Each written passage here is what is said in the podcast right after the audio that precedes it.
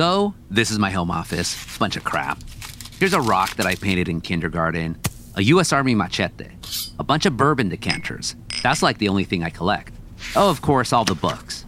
Here's a couple of shelves about California, a bookcase full of Chicano Latino stuff. Mementos of my career, too. On the floor are a bunch of awards. But check this out. This is the first article I ever wrote. The subject? Pete Wilson. Back in 2000, I got a Democratic Party mailer that had a fuzzy photo of him with the caption, Just when we thought he was gone, he's back. When I got this mailer, I remembered Wilson's They Keep Coming TV ad, the one that used fuzzy footage of Latinos crossing the US Mexico border to imply we were invading California. Now, a few years later, he's the scary scapegoat. Not long after I got that mailer, I wrote an article for OC Weekly. It came out on November 23rd, 2000. Here's what I wrote Like the Mexican legend of La Llorona, the ghost woman whose story is used to strike fear in the hearts of children, Pete Wilson's name was invoked in mailers, radio commercials, and a popular song during the recent election cycle. Always to signify something truly horrifying. This was the first article I ever got published. I wasn't even a reporter back then. I was a film studies major in college. But something about doing that story got me. It was like my own little personal revenge on 187. So I framed the mailer, the little story, and my pay stub $100 for 700 words. Sadly, freelancer rates haven't improved, but California sure has. So I guess I might as well say it right now. Thank you, Pete Wilson. Without you, I wouldn't have a career. From the Los Angeles Times and Futuro Studios, I'm Gustavo Arellano, and this is The Battle of 187. It's the first story in our new This is California podcast. Part 3 Thank you, Pete Wilson. Voters decided 59% to 41% to pass the measure, which cuts off nearly all public services to illegal aliens. If you've been listening to this series, you have a sense of how intense the campaigns for and against Prop 187 were. Once it actually passes in November 1994, a lot of people are left asking themselves, what's next? Barbara Coe, one of the leaders of the Prop 187 move, says her phone has been ringing off the hook since last Tuesday as individuals and organizations seek help in setting up similar campaigns in New York, Florida, Texas, Illinois, even Iowa. The president of Mexico, in his final weeks in office, has called on Mexicans working in the United States to come home. Remember, Latino voters overwhelmingly reject 187. Many see it as an existential threat and are terrified that their lives are going to get difficult, fast. That La Migra is going to come knocking on their doors or show up in school and ask for papers. So, just a day after the election, before any parts of 187 can go into effect, federal and state lawsuits are filed, eight in total, claiming that the proposition is unconstitutional. Portions of Prop 187 were to go into effect immediately, but court orders were issued today holding off the new law until its constitutionality can be examined. The move works. The court freezes 187. Most of it won't go into effect until the lawsuit is heard, which is a big relief for immigrants. Among the plaintiffs, the ACLU and the Mexican American Legal Defense and Educational Fund, or MALDEF. Gloria Molina serves on the LA County Board of Supervisors. We heard from her earlier, and she tries to convince the county to join the suit. After that, you start getting a lot of hate mail again. Yes, I did. And I just had to put up with it. People came to the board, attacked me, uh, letters that I would get. When Gloria says people attacked her, she's not kidding. She becomes a target of pure venom. Here's a letter she gets from someone in Long Beach. If you and your protesting Mex are so great, why don't you go to Mexico and build your own country? You Mex are the divisive ones. You don't assimilate into U.S. society. You want your divisive language or divisive holidays, and on and on and on and on. The place for what you want is Mexico. And it isn't just nasty letters. They were angry. I remember going to Trader Joe's one day and being attacked by a woman there and talking about, you know, what kind of representative am I? You know, if you're just siding with Mexico, why don't you move to Mexico? And and uh, I thank you for your views. I know you feel that way. I feel differently. And then afterwards, when I went out to the parking lot to get in my car, I almost could swear she was ready to run me down. 187 hits a national nerve. From coast to coast, people want to rail against immigration, period. Take these callers on NPR's Talk of the Nation. It's an invasion. It's a, it's it's it's a, it's like a, it's a passive, but it is an invasion. There's there's really nothing else that you can call it. I mean, it's just incredible. This thing about discriminating against uh, illegals or whatever to me is just a bunch of bull, and I don't believe it one bit. I am for that proposition. In California, 187 is the first in a string of propositions that target people of color through the 90s. In 1994, voters also passed the infamous Three Strikes Initiative, which lands hard on blacks and Latinos. Two years later, voters ban affirmative action. In 1998, it's bilingual education.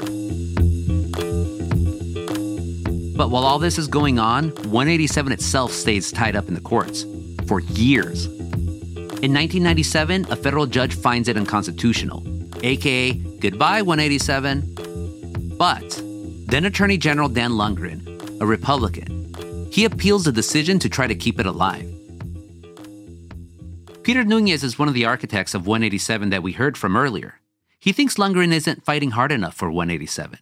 And just a warning here, he describes Lungren with pretty sexist language. I am convinced that Lungren didn't like it and let it die. Why do you think Lungren held back? I think he was a pussy. Maybe he had uh, political ambitions and he didn't want to piss off the Hispanic population, the Latino population. Shameful. It was shameful. He was the Attorney General of the state of California. He had an obligation that he failed to uphold. Lungren has denied those accusations. 187 finally dies for good in 1999 when Pete Wilson's successor, Gray Davis, drops the appeal. In the end, the big parts of it never go into effect. Started with a bang, ended with a whimper. But Latinos from California like me never forgot it. Coming up, the legacy of 187.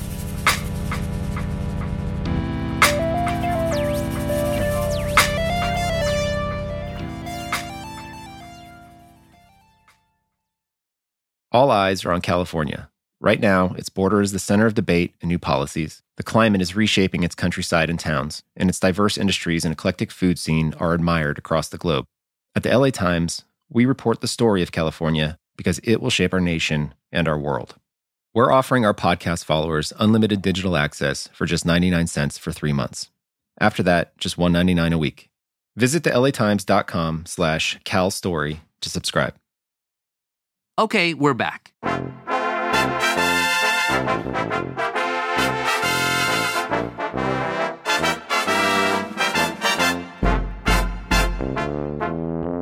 For many Latinos living in California today, Pete Wilson is a weird mix of a monster and a joke.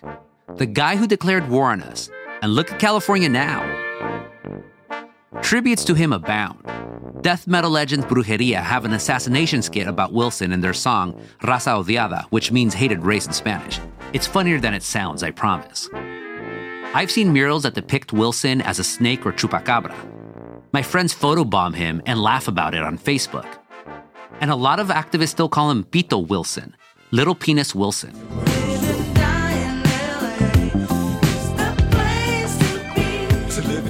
Even Tupac Shakur got into the Wilson hate game in his song To Live and Die in LA. Wouldn't be LA without Mexicans. Black love, brown pride in the sets again. Pete Wilson trying to see us all broke. I'm on some bullshit. Out for everything they owe. Remember K Day, weekends, Crenshaw, MLK. So, this is the part of the series where I'm supposed to share my Pete Wilson interview with y'all, where I was gonna pepper him with questions that have bugged me forever. Like, who created that crazy they keep coming ad? Can he tell me with a straight face that undocumented immigrants like my father ruined California? Well, after two months of Wilson's people saying the former California governor wanted to do an interview with me, it didn't happen. Too busy. His people did finally give me a date, but it wasn't in time for this podcast. One question I wasn't going to ask Does Pete regret supporting 187? In interview after interview he's done over the years, Wilson's answer is nope. Here he is on KCRW in 2013. Do you think Prop 187 was a mistake? No, I don't think it was a mistake. I think what it was is an understandable reaction of 60% of the California voters who voted for it. But I still want to talk to Wilson. So I told his people, let's figure something out. If it happens, we'll release the interview on our website or as a bonus episode. The ball's in your court, Governor. Whether or not Pete Wilson regrets 187, a lot of people will tell you that it had profound effects on California, especially on Latinos in California. In 1994, Gerardo Correa was a high school student who had a political awakening when 187 landed on the ballot. His entire life, he had assumed that he was just like anyone else in California, as American as a bald eagle. The night 187 passed, Gerardo realized in the eyes of his white neighbors he'd never be American enough. So, he vowed to do something about it. And for me, it really was about going to school. Like, I'm going to go to college. Like, I was going, hell or high water, I'm going. And I'm going to graduate. And it was all started from there. Like, I, I found myself, if you will. Now, in the California of 2019, Gerardo's an assistant principal at Saddleback High School in Santa Ana. He's of average build, gray at the temples, and always peppy. During our interview, I asked him a question I've been thinking about a lot. Do you think ultimately 187 won? Well, I think it initially won, obviously, because it passed, but no, it didn't. It, it lost, and it lost in so many different aspects. Um, like I mean, which look, ones? Well, we look at the look at the health of the Republican Party in, in California today.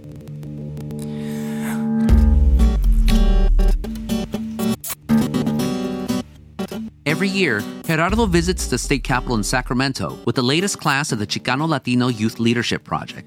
It's the group he belonged to when he first heard about 187. Gerardo is now president of the nonprofit. When I went to the conference in 94, I sat in the, the assembly floor, and I remember seeing two, maybe three Spanish surnames. But now I went back and I counted 36 names. So you talk about impact. You talk about a change. I mean, I'm looking at this board of, of legislators and I'm like, there it is. It's right there. Gloria Molina has a similar take on 187. We became voters. We started changing things. People like my mother stood there and filled out her application for citizenship and she became a citizen. So it changed people's minds immediately and everybody woke up and said, It passed. What happened? It shouldn't have passed. 187 changed Kevin De Leon, too. He's one of the activists who organized a big LA march in October 1994.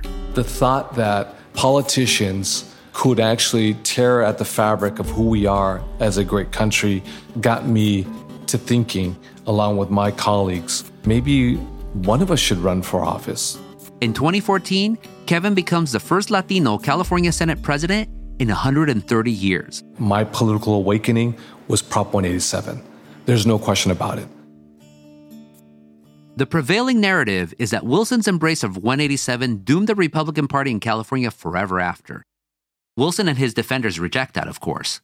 But just ask the Latinos who lived through 187 and are still around. Ask people like me. Better yet, ask California's Latino Legislative Caucus. To coincide with the 25th anniversary of Prop 187, they're releasing a short film titled Thank you, Pete Wilson. Thank you, Governor Wilson. Now, on this 25th anniversary of Proposition 187, we have a roadmap for the entire country to follow. A roadmap on how to fight back against racist, xenophobic policies. And an opportunist leader, one person at a time. Thank you, Pete Wilson. Thank you, Pete Wilson. Thank you, Pete Wilson. Thank you, Pete Wilson. Oh, and happy anniversary. Savage. But if Pete Wilson and the state GOP met their Waterloo with 187, the proposition didn't suffer the same fate nationally. It inspired dozens of states and cities to craft similar measures. On its first hearing in early December, the Costa Mesa City Council voted 3 to 2 to become the first city to have its cops enforce immigration law. Earlier this year, the Oklahoma legislature passed what many consider one of the toughest bills in the country aimed at discouraging illegal immigration, making it a felony to shelter or transport an illegal immigrant. In one Virginia county, a proposed measure would require all county agencies to check on immigration status, including police, schools, libraries, hospitals, clinics, swimming pools, and summer camps. 187 has also manifested itself in the White House, and President Donald Trump's anti immigrant rhetoric sounds a lot like Pete Wilson's of 25 years ago. As we speak, the Democrat Party is openly encouraging millions of illegal aliens to break our laws, violate our borders, and overwhelm our nation. That's what's happening. They beat us at the border. People are flowing through. Drugs are coming across, pouring across. They're giving us their worst people. What do 187's architects think about all this? We don't know what Ron Prince thinks. He has no listed address or phone numbers. Barbara Kiley said she'd forward my request to Ron for an interview, but I never heard back from either of them. In any case, Barbara and her husband, they'll take Trump. I don't have to like Trump, but I like what he does. And we we elected him and Bob and I voted for him. We needed a junkyard dog. We needed a, uh, somebody who could repo your car and not even think about it the next day. Peter Nunez is also a fan, at least when it comes to the president and immigration. He sees Trump's election as proof that most Americans want tougher immigration policies, policies like 187. Nixon used to talk about the silent majority. Uh, I think that silent majority still exists, and that's why Trump got elected, and immigration was a big part of that. 187 creators like Nunez and Barbara Coe have had a big voice in the country's anti immigration movement over the past 25 years. Nunez's group, the Center for Immigration Studies, and its sister group, FAIR, now have Trump's ear on immigration issues. For Californians who fought 187, it's deja vu, all over again. Or maybe it's even worse. Just like Wilson, Trump bashed immigrants and won. I asked Gerardo Correa what he thought about that. It seems, at least right now on the national scale, that's a playbook that will win, just like it did in 94. Yeah, and I think it will have some momentum, and I think he's going to get a lot of support by it. But I think time is what's going to hurt them because demographics are changing. In the end, those of us shaped by 187 believe that Trump, just like Wilson, shall pass. When I covered a 2016 Donald Trump rally in Orange County, I saw and heard a lot of the hostility from his supporters that I remember from the 187 days. Hell, I was half expecting those white boys from Anaheim High to start yelling at me again. But I also saw young Latinos protesting Trump while waving Mexican flags. My generation needed 187 and Wilson to jolt us into activism, and now this generation has Trump. This awakening isn't just in California either. Anthony Rendon is the state's current Speaker of the Assembly, he sees other states going through the same kind of demographic changes that California went through back in the 90s. I remember I was in North Carolina uh, like four or five years ago, just driving driving around eating barbecue, and the only things on the radio were it was Spanish language radio stations and Rush Limbaugh. And I remember thinking, like, wow, this is something. Something's got to pop. something's got to happen here, right? Something has happened. Latinos have organized in many of the places that have attempted to pass laws like 187.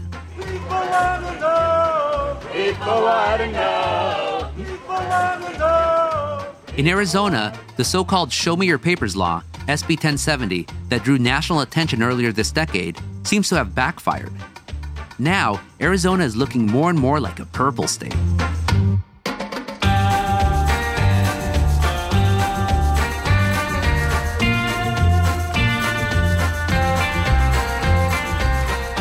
Anthony Rendon, the Assembly Speaker, thinks a lot about all these demographic changes and what they mean for the country. I have a chief of staff who's white, and she kind of talks a lot about being a Californian. And she says, you know, the white people in the rest of the country are going through what we went through in the 90s. And she said, from the perspective of, of a white person, I can tell you that things are better now and the food tastes better too. Rendon says immigration does change things. And having gone through those changes, California has some lessons for the rest of the country. that on the other end, um, you know, we we don't have mass socialism. We don't have this incredible drain on public resources. And I'm not trying to be funny. The food is better.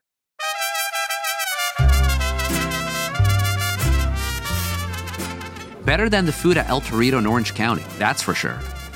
Yep, I'm back to where it all started the Mexican restaurant where the Proposition 187 crew toasted to their cause back in 1993 with four rounds of margaritas before setting off the battle that changed California. El Torito is okay. Really, it's kind of dated. Fiesta atmosphere, big booths, gargantuan combo plates, you know this type of restaurant. It's missing a plaque on the wall, though. I want to put one up that reads, On this spot, modern day California was born. And get ready, America, because the same stuff we went through with 187, it's going to happen to you.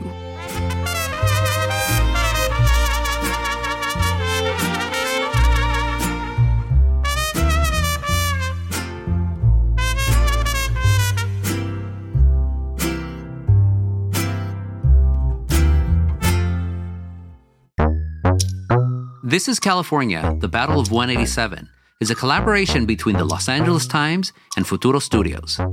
If you'd like to help spread the word, please give us a five star review wherever you listen to podcasts and tell your friends to subscribe. You can find photos and more at latimes.com. If you're listening on a smartphone, tap or swipe over the cover art to find the episode notes. The Battle of 187 was written and reported by me, Gustavo Arellano, and by Marlon Bishop. Our engineers are Stephanie Lebow at Futuro Studios and Mike Heflin at LA Times Studios. Production help from Lita Hallowell, Adriana Tapia, and Paige Heimson. Special thanks to NPR, KCRW, Loyola Marymount, and the Huntington Library for access to the archives. And thanks to Erica Varela for helping us to license that Tupac song. Our theme music is Salsa from Niña Dioz, courtesy of Nacional Records. Our editors at the LA Times are Hector Becerra, Reed Johnson, Shelby Grad, and Julia Turner. The Battle of 187 is executive produced by Abby Fentress Swanson for the Los Angeles Times and Marlon Bishop for Futuro Studios. See you next time.